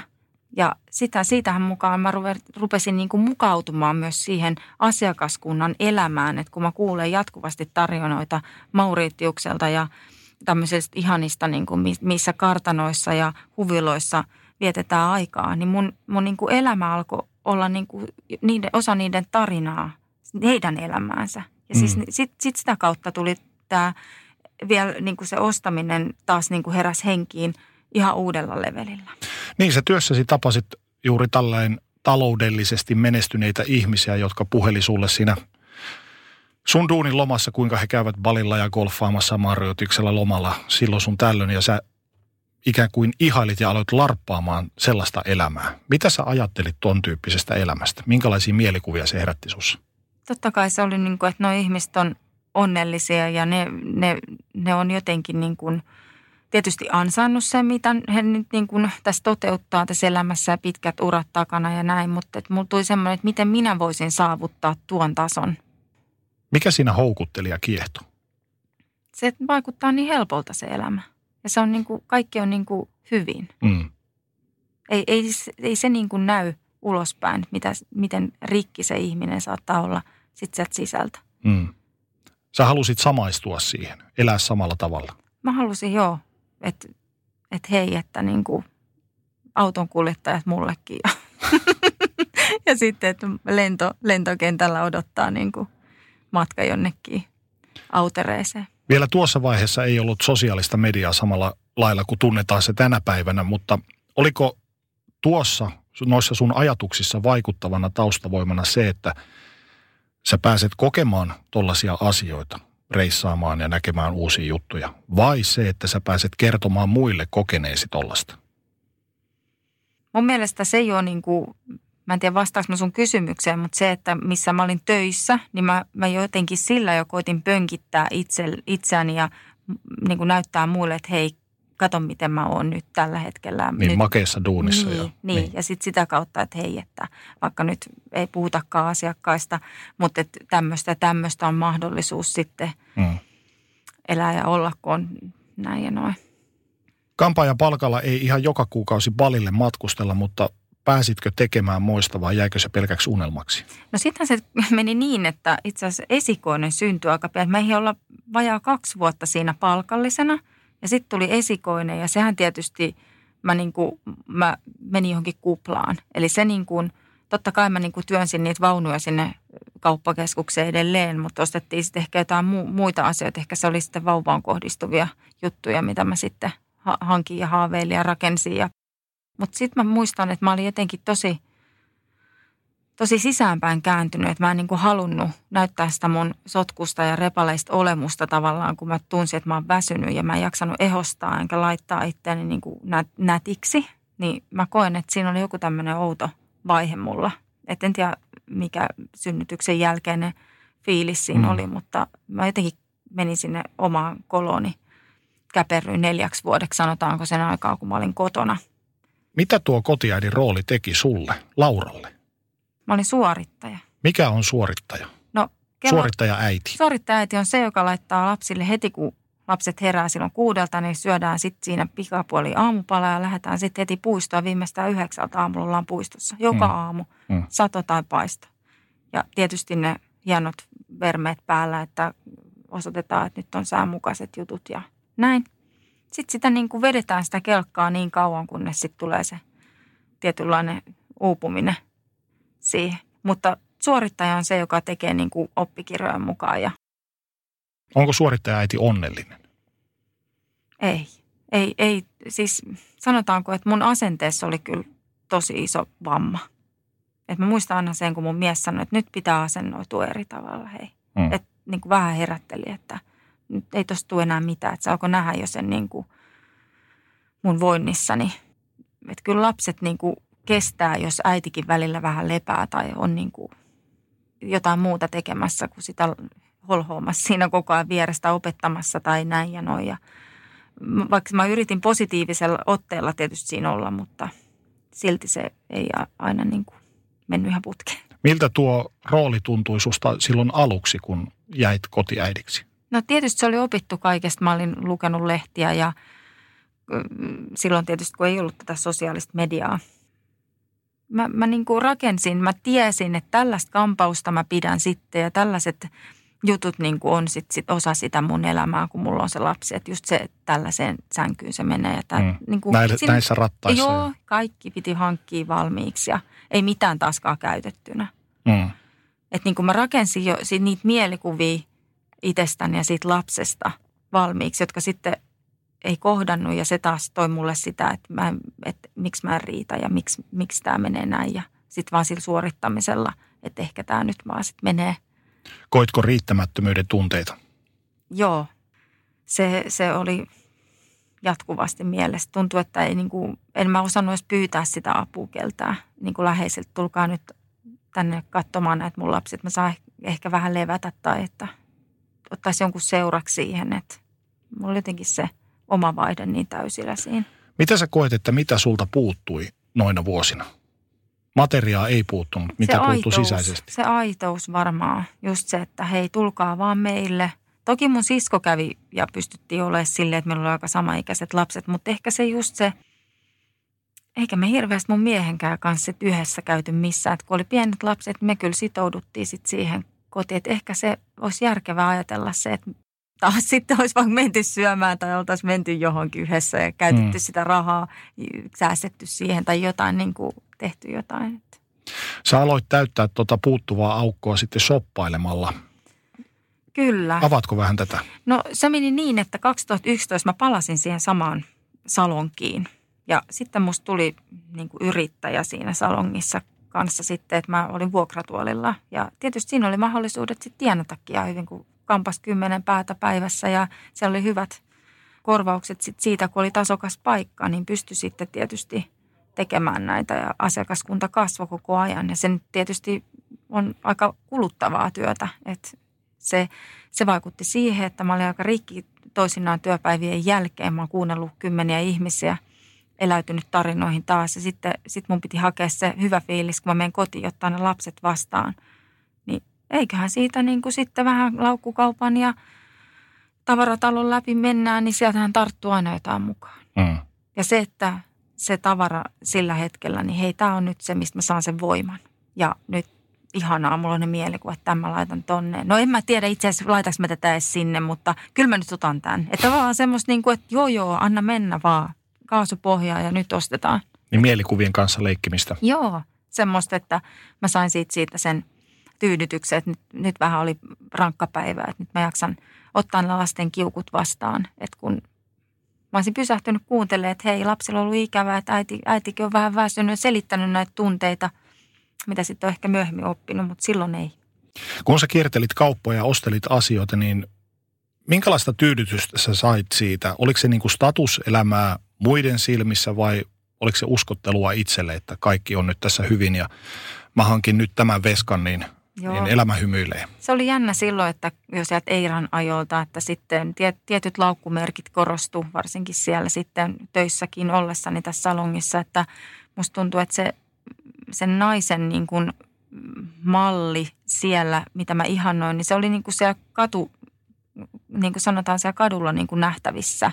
Että se, se joku tietty muoti ja se tietty ehkä jopa semmoinen klassisuus näkyy. Mm. Että ei ehkä muoti väärä sana, mutta sillä tavalla, että mä eläydyin siihen ja kävin hakemaan ne samat merkkikamat itselleni, jotta mut hyväksytään, jotta mä näytän siltä, että hei, mä jopa voisin asua taas täällä. Tarvitsitko oikeasti mitään tuommoista luksuslaukkua, luksuskenkää, lompakkoa? Tarvitsitko sä mitään no, vai? Eihän ihminen nyt tarvitsisi oikeasti. Niin. Se niin kuin, mitä se mulle tavallaan mä sitten selitin, että no sit mä en osta mitään niin kuin joka viikko niitä laukkuja. Että sit kun mä ostan tämän yhden isomman, ja, niin sit mm. mä tavallaan säästän. Mutta kun menee muutama tonni siihen yhteen laukkuun, niin sä voit laskea sitten, että kuinka kauan siinä sit pitää niin kuin miettiä sitä. Kuinka monta kertaa sä myit itsellesi sen ajatuksen, että kyllä, kyllä mä tarvin tämän nytten? Joo, mä myin sen silleen just, että hei, että no nyt mä leikkaan viisi päätä, niin tässä olisi nyt jotain pikku avaimenperä lompakkomahdollisuus. Mm. Että mä niinku tavallaan niinku sitoutin sitä työn tekemistä siihen. Kuinka paljon sä tuossa vaiheessa ajattelit sitä, että kuinka paljon mikäkin maksaa tai onko sulla moiseen varaa? Tuliko, pohditko sä yhtään tämmöisiä niin kuin rahankäytöllisiä ei asioita? Se, ei se kyllä, niin kuin, että se hämärtyy siinä, että tavallaan se huuma sit siinä, kun sä voit tehdä töitä ja sitten se on niin kuin itsestään selvää, että sitä kilahtelee sit tasaisesti sitä rahaa, niin sitten no ei, kyllähän tässä nyt voi, voi niin kuin elää tässä vähän niin kuin kädestä suuhunkin. Niin katsomatta yhtään tulevaisuuteen. Juuri näin, kyllä. Miltä asioiden ostaminen susta tuntui? Miten se vaikutti sun itsetuntoon? Sä sanoit, että sä sait siitä ainakin semmoisen pienen helpotuksen, hetken helpotuksen, mutta miten se vaikutti sun henkiseen puoleen? No aluksi mulla tuli nyt mieleen tosta, kun sä sanoit, että mä niinku, miten se vaikuttaa, niin mä, mä koen, että mä niinku tavallaan ajattelin nyt edes ekaa kertaa itseeni. Että tavallaan nyt mä ansaitsen näitä asioita niinku ihan rehellisesti. Että se oli ehkä semmoinen. Totta kai se, se niinku pönkittää myös sitä, että hei, mä kasvatin tosi pitkät hiukset ja sitten mä tavallaan muokkauduin sellaiseksi tietyn näköiseksi. Niin se niin kuin, kyllähän se tavallaan herättää ja herätti myös ihastusta siellä sekä töissä että töiden ulkopuolella. Että kyllä se niin kuin vaikutti positiivisesti siihen Lauraan, joka siellä pyöri siellä työ ja mm. työ, töiden lähellä, kunnes mä pääsin aina kotiin ja romahdin siihen ikävään tavallaan negatiivisuuteen ja saatoin sitten niin kuin olla perheenjäsenille vähän erilainen Laura, mitä kukaan olisi ehkä uskonutkaan. Huomatteliko sun miehes koskaan siitä, että kuinka paljon tuhlaat rahaa ja mihin? No hän niin kuin aina vitsikkäästi kyllä, että jahas, jahas, mitäs, älä sinä näytä niin kuin hintalappu, ota hintalaput ensin pois, että sitten voit laittaa esille asiat. Ja olisitko sä toivonut, että hän olisi sanonut jämäkämmin? Hän on itse ollut aina kauhean säästäväinen ja semmoinen, niin kuin, hän on ehkä ollut se mun peruskallio siellä taustalla. Että ehkä mä oon turvautunut se, että kyllä niin kuin mies sitten niin kuin hoitaa, jos tää nyt menee jotenkin pieleen. Että mä oon ehkä jotenkin turvautunut myös sit hänen osaamiseen sen raha-asioiden kanssa. Mutta toisin tietysti tehtiinhän, olihan meillä tämmöistä budjettilaskentaa joskus ja semmoista, että kuitteja laitettiin. Mutta sekin jää, mä sanoin, että voihan niitä tiliotteita sitten lueskella, jos tarvii, että eihän näitä kuitteja nyt tarvitse säästellä niin hirveästi. Tavallaan mä halusin aina vähän niin kuin mennä sieltä, mistä aita on matalin ja mm. ehkä vähän just niin kuin vähätellä sitä ostamista. Toisin kuin monet ostosriippuvaiset, sä et ole koskaan joutunut taloudelliseen ahdinkoon. Sä osasit jotenkin pitää taloutesi kurissa, että et sortunut pikavippeihin ja muihin, joilla olisit voinut rahoittaa tätä. Mutta mitä sä luulet, edesauttoiko se, että te, olis, te olitte kohtuullisesti toimeentulevia siinä, ette te joutuneet taloudelliseen ahdinkoon ja olisiko se ruokkinut vielä enemmän tätä sun shoppailumaniaa? mä ehkä mietin sitä, että näin me oltaisiin jouduttu ahdinkoon, jos mies olisi ollut vähän niin kuin samantyylinen kuin mm. minä. Mm. Elikkä mä jotenkin, että mä olisin varmaan ollut ahdingossa ilman mun puolisoa. Mm. Siis sehän on ollut todella lähellä. Että hän on niin kuin ollut se vakuutusmaksujen maksaja ja hän on niin kuin huolehtinut ne perusasiat ja autot ja mm. lomamatkat. Ja hän on niin kuin pitänyt sen järkevän, että mä oon sitten siinä niin kuin huidellut. Mutta luuleeko sä, että, että, toi, että te tulitte taloudellisesti toimeen, niin se on myös samalla ruokkinut sitä, että sä oot... Joo, voinut sitten... Ostaa sitä sun tätä ja joo, tota. Joo, kyllä, kyllä, kyllä.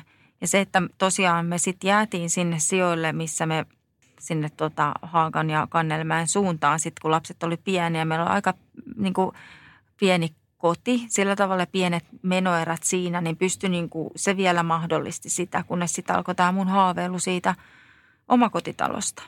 Joo, teillä oli miehesi kanssa haave omakotitalosta. Ette ollut ihan lähelläkään vielä sitä omakotitalon hankkimista, mutta sä aloit suunnitella jo sisustusta. Ensin selasit somea, että näit jotain kivaa siellä ja kaunista ja sitten kiersit sisustusliikkeitä ja kyllä. Ostelit kallista tavaraa, joka loppuviimein päätyi kellariin pölyttymään ikään kuin odottamaan sitä muuttoa. Joo ja se, että mä muistan aina sen, että me ostettiin se kahdeksan hengen ruokapöytään. Meillä on kuitenkin seitsemänkymmentäneljä ja se keittiökin. Niin mä niin kuin kolhin itteeni siihen aina siihen niin kuin mustelmille, että no mutta tämä edustaa nyt sitä, että meille tulee vielä se isompi koti ja meille tulee vieraita. Ja niin kuin tavallaan se harhaluulo siitä, niin kuin, että mikä on tämä hetki, mikä on tulevaisuutta ehkä joskus. Että mä niin kuin muistan, että sit mä niin kuin tein niitä hankintoja, ihan älyttömiäkin juttuja, mitä sitten niin kuin... Lampun varjostimia. sata viisikymmentä euroa chippe kellariin. Joo, ja sitten niin, niitä, edelleen niitä lyhtyjä olisi siellä, jos en mä olisi niitä, ni, niistä päästänyt irti. Kyllä niin kuin... Minkälaisia fiiliksiä tuollainen äh, rahan kuluttaminen ja osta, ostaminen herättää sussa tänä päivänä? No jotenkin järkyttävää, että miten mä oon, niin kuin se, miten mä oon sen elämän ripustanut siihen niin kuin tavaraan ja siihen, että mä en ole tajunnut, mikä on aitoa elämää ja mikä ei. Että mä oon varmaan vaan siis kuvitellut, että nyt hyvin, hyvin tota tämä elämä menee, kun näyttää ulkopuoliselle, että nyt on kaunis koti ja kauniit lapset. Ja vähän kuin sitä niin kuin ulkokultaa ja sitä niin kuin omasta lapsuudesta opittui sitä, että hyvät tavat, kaunistavat. Ja... Tuommoisia käytösmalleja, mm. joita sä mm. vaan jatkat sitten joo, eteenpäin. Kyllä. Mitä tollainen sun mielestä kertoo tuon aikaisesta Laurasta ja hänen ajatusmaailmastaan? Hyvänen aika, että se, se että mi- miten niin kuin lähellä mulla on se onni koko aika ollut matkassa, että mulla on ne lapset terveenä siinä ja puoliso ja kiva koti ja isäkin sanoi silloin kävi, että kyllä teillä on niin kivaa. Ja sitten mä sanoin, että no ei, ei kyllä tämä nyt riitä, että kohta lapset kasvaa ja tarvitaan just sitä tilaa. Ja se tähtäin oli siellä koko ajan, että ei tämä ole lopullista. Että se, niin kuin se onni on vielä niin kuin kaukana tästä. Ei osaa nauttia siitä, mitä on. En osannut nauttia, en, en lainkaan. Että se oli sitä osa sitä suorittamista myös. Koet sä, että hälytyskellojen olisi pitänyt kilkattaa jo tuossa vaiheessa vai olit sä perustellut kaikki tekemäsi hankinnat itsellesi niin hyvin, että... Sä et osannut nähdä, että sun käytöksessä on jotain vikaa. Niin, mä, olin, mä elin siinä jossain haavemaailmassa hyvin pitkään ja siinä niin kuin tähtäimessä, että näin, näin ne on ne rikkaat siellä jossain elänyt, että pikkuhiljaa tähdännyt sit isompaa ja isompaa ja niin se oli mullakin, että sitä niin kuin se tavara ja materiaali siinä ympärillä niin oli niin kuin osa sitä, kohti sitä jotain parempaa. Osasit sä missään vaiheessa nähdä, että kaikki ei ole ok kohdallasi? En muuta kuin ennen kuin tuli sitten tämä, no tämä liittyy siihen, tämä putkiremontti, että me, me vielä nyt rempataan tämä kämppä ja laitetaan se kunnolla, sisustetaan ja laitetaan se nätiksi, niin sitten se on helppo myydä, mm. kun me sitten ostetaan sitten sitä seuraavaa kotia. No ei mitään, laitettiin, mä, sulla on kaikki tavarat keskelle olohuonetta laatikoihin, katsomatta yhtään mitä tavaraa mulla esimerkiksi on. Mä vaan vähän niin kuin ihmettelin, että onpas paljon, että no en minä jaksa näitä nyt läpikäydä. Että varmaan pitäisi vähän karsia, mutta ehtihän sitä remontin jälkeenkin. Ja ei mitään, muutettiin Anoppilaa. Anoppi ja appiukko oli sitten ulkomailla silloin, että kolme kuukautta oli tarkoitus siellä asua ja heillä on aina ollut kauhean siistiä ja sellaista niin kuin helpon näköistä kanssa elämää, että, tai jotenkin semmoista niin kuin kaunista. Ja sittenhän mä niin kuin lapsille sanoin, että nyt, nyt pitää elää täällä niin kuin mummi ja ukki, että, että mä pyyhin niitä sormenjälkeä. Suoritin siellä, sielläkin sit sitä mm. elämää ja oltiin me viikko oltu siellä. Mä olin siellä niin kuin perheenäitinä oikein kaalilaatikot kädessä siinä niin kuin laittamassa pöytää kuntoon, niin puhelin soi ja veli soittaa, että hei, että nyt on isä joutunut sairaalaan. Sitten mä ajattelin, mitä nyt on käynyt. Ja meni kolme viikkoa, niin isä kuoli. Mm. Mä joudun niin kuin sinne isän asunnon keskelle ihmettelemään, että mitäs tälle tavaramäärälle nyt sitten tapahtuu. Sitten sanoin, että no ei, mutta hei, annetaan vähän aikaa, että jätetään tämä näin ja tullaan tänne sitten muistelemaan faijaa.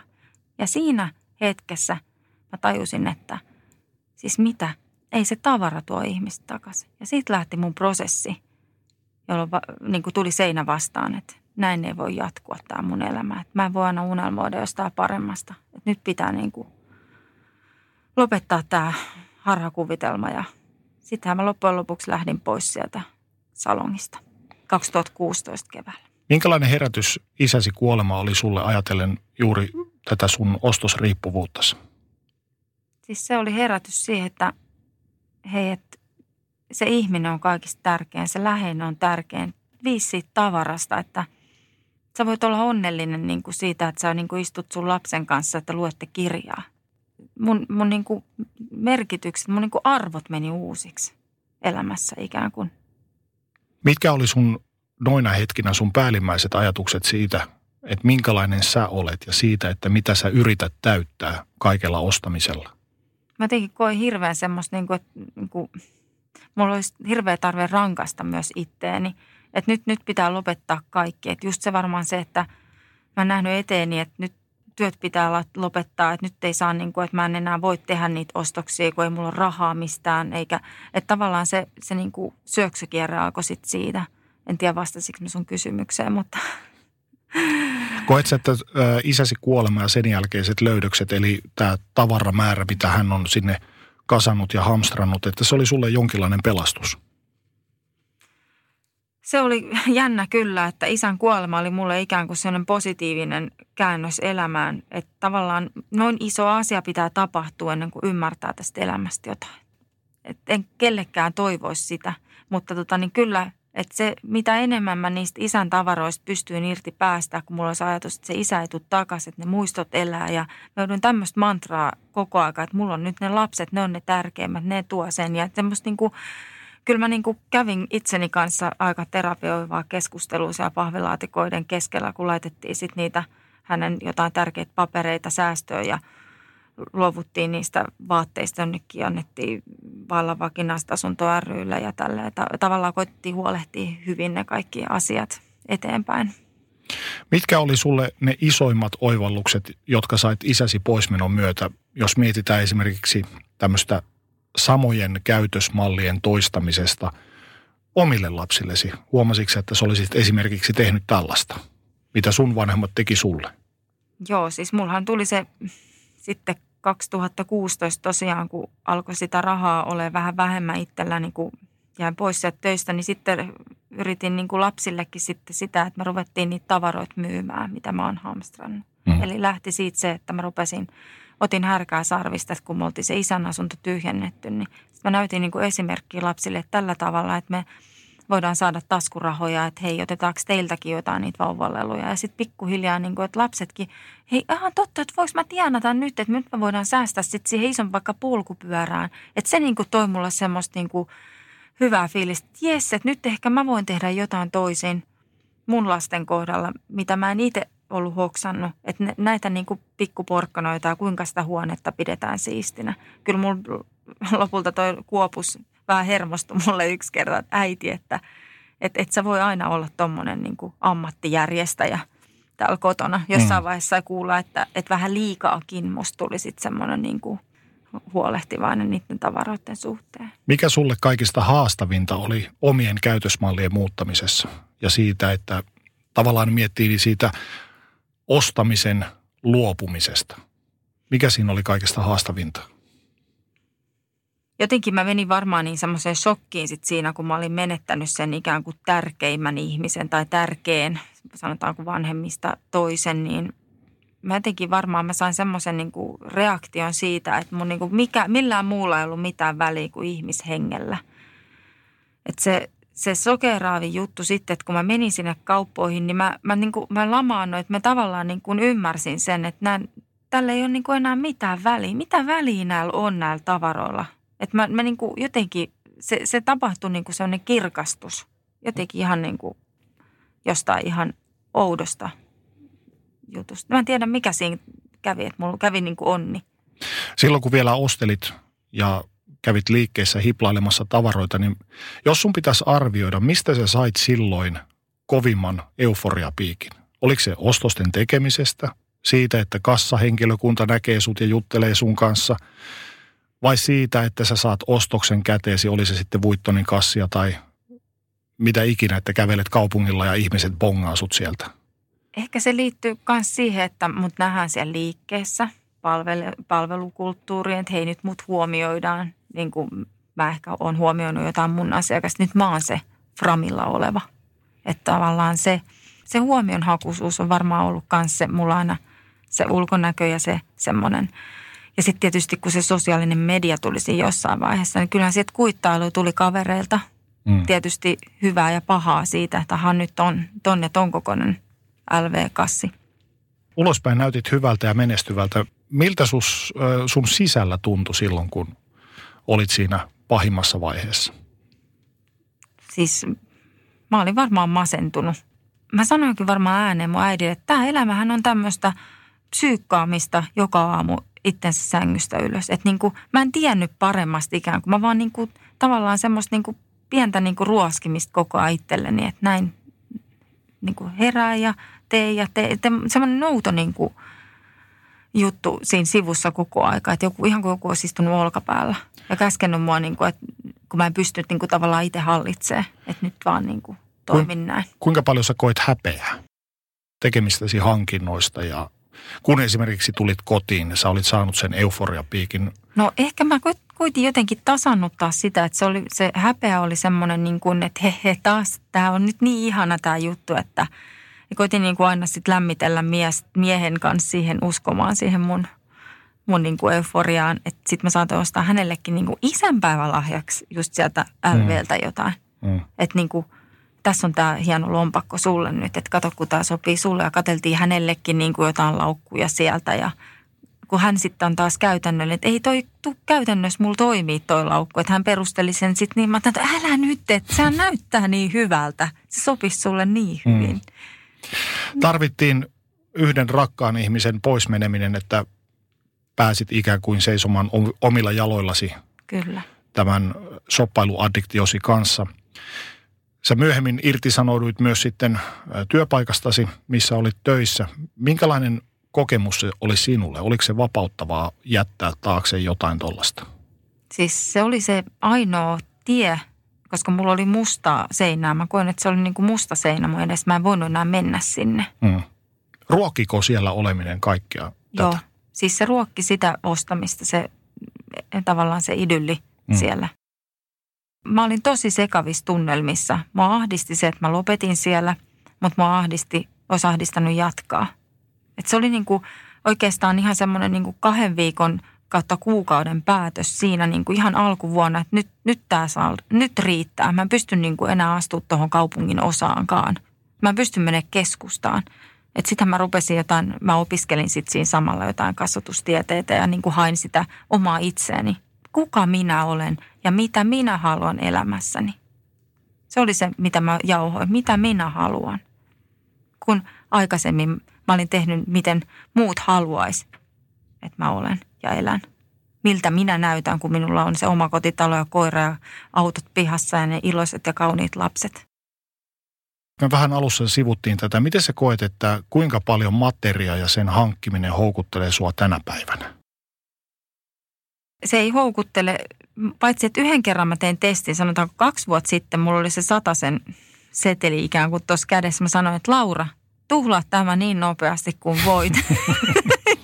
Sitten mä menin kauppaan. Kyllä. Ja menin. Ja sitten mä kokeilin, miltä se tuntuu. Niin kyllä se oli se, se sama. Mä niin kuin sain sen kiinni sen, että hei jes, uutta. Saiko se kiksin? Mä sain sen kiksin. Mutta sitten mä tajusin, niin kuin, että hei, älä niin kuin lähde tuohon. Tämä ei ole enää se, mitä sä haluat elämältä. Onko tilanteita, että joku tai jokin triggeröi sua? näet jonkun laukun, että ei vitsi, toi kyllä pitäisi saada, tai jotkut kengät, että noi olisi kyllä makeet. Jännästi, että mulla on semmoinen outo sensori, että nyt, nyt kaveritkin on jo silleen, että ei me voida Laura sun kanssa lähteä mihinkään, kun ei sun kanssa voi enää nauttia siitä ostelusta. Että mulla ei ole ehkä enää, mulla ei herää, mulla tulee muista asioista. Niin viisasteleeko se siinä vieressä, että mihin sinä tarvitset? Joo, sitä? Ehkä, mä oon joskus ehkä vähemmän nykyään, mutta... Kyllä niin kuin, ja kaverit lähettää sitten mulle, että en muuten ostanut tätä, että tulit niin mieleen. Tavallaan sitten niin se on kääntynyt kyllä, että mulla on niin kuin se tarve. Ja mä ehkä saan enemmän kiksei siitä, kun mä pääsen ehkä jostain tavarasta eroon. Tai sitten mä ollaan säästetty, tai mä oon säästänyt jotenkin sillä tavalla, niin kuin, että miettinyt hirveän kauan, että tarvitaanko me ja tarviks mä nimenomaan. Mm. Ja mihin mä käytän tota, toi vaate. Nyt mulla on joku tilaisuus. Okei, mä en osta tätä vaan sen takia, vaan sitten jotain muuta ja muuta ja muuta. Että mä pystyn niinku kelaamaan sen, että hei, että ei ole se, joka osti silloin yhdeksänkymmentäluvun puolivälin jälkeen aina alennusmyynneistä kuvaa halvalla saa. Ja, hmm. ja en mä tiedä, käytäks mä tätä kertaakaan, mutta nyt tää on niin hyvä, että pakko saada. Sä olet tällä hetkellä ammatiltasi ammattijärjestäjä ja teet myös töitä esimerkiksi ostosriippuvaisten kanssa. Kerrotko hieman... että mitä tämä ammattijärjestäjä tarkoittaa käytännössä? Se oli mulle ihan uusi, uusi titteli. Joo, siis ammattijärjestäjän tehtäviin kuuluu luoda asiakkaalle niin kuin aikaa ja tilaa elämään ja just löytää se niin kuin oman näköinen elämä. Eli kun se tavara on saanut hallinnan siellä kotona ja se tavara kun hallitsee, niin silloin ihminenhän ei oikeastaan niin kuin löydä mitään. Ei löydä itteensä, mutta ei löydä niitä halluttuja tavaroitakaan sieltä sekamelskasta. Eli ammattijärjestäjä pistää niin kuin sen, sanottiin siitä KonMarista, niin nyt mä niin kuin otan sen henkilö, sen ihmisen niin kuin ikään kuin siihen käsittelyyn, että mikä hänen elämäntilanteensa on nyt, mitä hän haluaa ja mitä, miten hän toimii siellä kotona. Ja tämä on aika semmoista niin kuin, ikään kuin terapian tehtävää ja sielunhoitoa ja mitä kaikkea tässä saa olla. Että siinä koko elämän kirjo tulee esille ja se onkin tosi tärkeää, että pystytään niin kuin luottaa toisiin, toisiimme siinä tehtävän edessä, kun karsitaan sitä tavaraa. Mä opetan luopumaan. Mä opetan, kuinka sitä luopumislihasta niin kuin saadaan vetreämmäksi. Miten ihmiset ö, ajautuvat sun vastaanotolle ja sun pakeille? Ö, no nyt lähinnä ne on lukenut tuolta netistä mun tekstejä, blogeja saattaa niin kuin, sitten sosiaalinen media tietysti on hyvä, mutta se ensimmäinen syy, kun lähdetään Googlesta hakemaan, että miten niin kuin siitä tavarasta voisi niin kuin luopua ja miten saa, niin kuin, että kun on Miten, miten järjestää koti. Se on ehkä se, että lähdetään hakemaan sitä apua siihen tilanteeseen, että joku nyt ei ole hyvä. Kuinka paljon sä olet tällä urallasi auttanut muita kaltaisiasi shoppailuaddikteja? Minkälaisiin kohtaloihin sä oot törmännyt? No on, on sellaisiakin asiakkaita, että mä menen sinne, että no meillä on tämä omakotitalo aika täynnä tavaraa, että mies sanoi, että jäädään, että luovutaan tavarasta, mutta minä kyllä sanoin, että me muutetaan vähän isompaa ja sitten menee hetki, niin tulee viesti, että no itse asiassa me nyt muutetaan isompaa, että ei me nyt niitä tavaroita sitten käydäkään läpi. Mm. Eli tässä on niinku niitä piirteitä, että ollaan niinku siinä hilkulla, että ei oikein tiedetä, mitä halutaan elämältä. Mutta sitten on, niinku, on niinku entisiä tämmöisiä just siitä shoppailusta heränneitä niinku vaatekaapia ja vaatehuoneen kätköistä löytyy niitä isoja eriä. Ja sitten pystyy tavallaan sitä omaa tarinaakin peilaamaan, vaikka ei kertoisikaan, että no kyllä minäkin olen tästä selvinnyt, mutta tavallaan herättelee niitä kysymyksiä ja ohjaa nimenomaan, että se asiakas itse oivaltaa et sen hän tilanteen. Tekee tavallaan sen aha-elämyksen. Hän tekee. Joo. Vähän niin kuin personal trainer niin kuin auttaa, että asiakas pystyy ne painot nostamaan. Mikä sinun mielestäsi on se yksi tärkeä asia, joka yhdistää shoppailuaddikteja? Se, että ei, ei kuuntele, mitä oma sisin ja mitä ne tunteet siellä sis, sisimmässä niin kuin ilmoittaa. Että mitä se, mikä se on se oikea syy ja mikä se on se perimmäinen tekijä siellä, mikä, mikä niin kuin pitäisi huomioida. Että hei, nyt musta tuntuu tältä koska. Että selittää niitä vähän niin kuin lapselle tulkitaan tunteita. Että opettaa lapselle, että ai sinua harmittaa, kun pikkukakkonen loppuu. Niin kuin, että näin, että tavallaan selittää niitä tunteita, avaa niitä. Minua, minua väsyttää nyt, koska oli rankka työpäivä ja minu, minua saankin väsyttää. Ei mun tarvii olla mikään ikuinen niin kuin positiivinen ihminen. Että mä saan niin kuin antaa itsellensä sitä myös aikaa ja tilaa niin kuin ajatella asioita ja pohtia. Että se on niin kuin se, että ei vaan niin kuin turruta jotain omia fiiliksiä sitten siihen shoppaamiseen ja siihen, että aina niin kuin pitäisi olla se euforia, niin kuin huume. Tälläkin hetkellä on paljon ihmisiä, jotka ovat vaikka velkajärjestelyissä tai tänäänkin joku leikkaa ää, luottokorttinsa poikki, koska on vetänyt kortit tappiin. Tai tälläkin hetkellä joku tilaa pikavippiä, että voi hankkia laukun X tai kengät Y. Mitä sä sanoisit tällaisille ihmisille, jotka ovat tällaisessa tilanteessa, mutta eivät ehkä välttämättä vielä itse näe sitä niin selkeästi? Mutta ehkä saattavat pyöritellä ajatusta päässään, että meneköhän nyt vähän liian lujaa, kun mulla ei oikein riitä rahaa muuta kuin nuudeleihin, mutta mulla on nyt tämä kutsin huivi. Varmaan voisi niinku katsoa sitä omaa kotia ja elämää ja sitä, että mi- miten sä ehdit näitä kaikkia asioita käyttää ja mi- niinku poimia sieltä semmoista niinku, just niinku sitä juurisyytä ikään kuin, että Että mi, miksi mä tarviin aina uutta, että eikö mikään riitä, että mikä sulle voisi riittää, että hyväkin riittää.